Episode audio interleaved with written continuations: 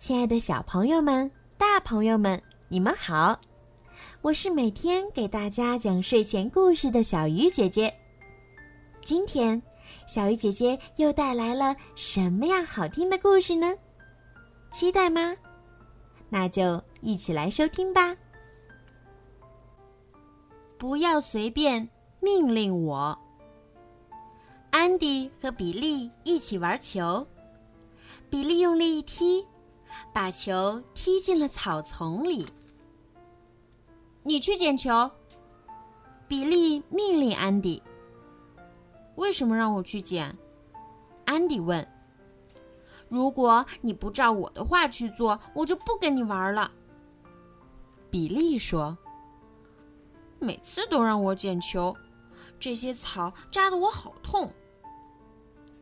安迪喃喃抱怨着。他不敢大声说，担心比利听到了就不再跟他玩了。安迪家有个大院子，里面有秋千、滑梯以及其他很多玩具。但是如果比利不来和他玩，安迪就会觉得很孤单。即使有再多的玩具，如果只是一个人玩也没意思。安迪想。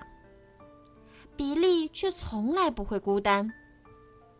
他有两个弟弟和一个妹妹，还有很多好朋友。为什么比利有那么多朋友，我却没有？安迪想。每次跟我玩都是他说了算，还不停的命令我，真是不公平。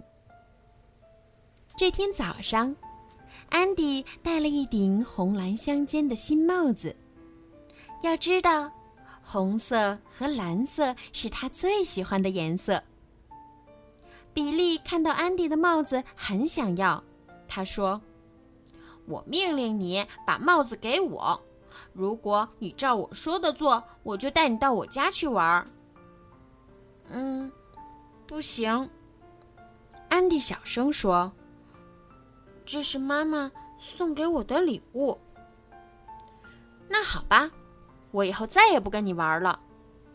说完，比利转身要走。等一下，比利！安迪喊道。随后，安迪乖乖的把帽子递给了比利。晚上，得知安迪把帽子送给了比利，妈妈很生气。每次比利都是想怎么做就怎么做，总是命令我。安迪想，从来不顾及我的感受。我要学会说不。这样想着，安迪在嘴唇上粘上了几根胡须。现在，他觉得自己像警察一样强壮了。他对着镜子大声说：“不，不，不！”可是，到了比利面前，安迪还是没有办法说不。第二天，听到比利命令自己让出自行车时，安迪无奈地说：“好啊，当然可以。”那辆自行车是安迪刚收到的生日礼物，他真的很想自己先骑。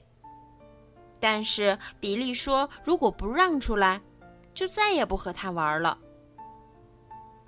我叫玛丽，我也想骑骑你的自行车。比利的妹妹说：“一会儿你骑完后再借给我骑，好吗？”“好啊。”安迪回答。比利骑车回来的时候，安迪和玛丽在院子里正玩的高兴，他们甚至没有注意到比利已经回来了。安迪，我现在要骑着自行车去公园啦！比利喊道。安迪看了看玛丽，发现她也正看着他，似乎是在等着听听他会跟比利说什么。安迪突然感到身体里有股强大的力量，他对着比利大叫：“不行，不行！”比利的眼睛。瞪得大大的，惊呆了。安迪以前从来没有违抗过他的命令啊。比利冷冷地说：“我就是想再多骑一会儿。”我说不。安迪吼道：“我可以说不，而且不用告诉你为什么。”比利，安迪再也不会听从你那些无理的命令了，他不怕你了。玛丽说：“现在轮到你骑了。”骑了一圈回来后，安迪开心的把自行车交给了玛丽。玛丽骑自行车出去玩了，安迪又像以前一样，一个人在院子里孤单的转来转去。他难过的叹了口气，心想：“嗯，我刚才违抗了比利的命令，他以后再也不会跟我玩了。想和我一起玩吗，安迪？”这时，从门前经过的比利开心的问安迪：“你可以玩我的滑板，要不要？”安迪高兴的大声喊道：“要，当然要！”安迪和比利开心的玩了整整一下午。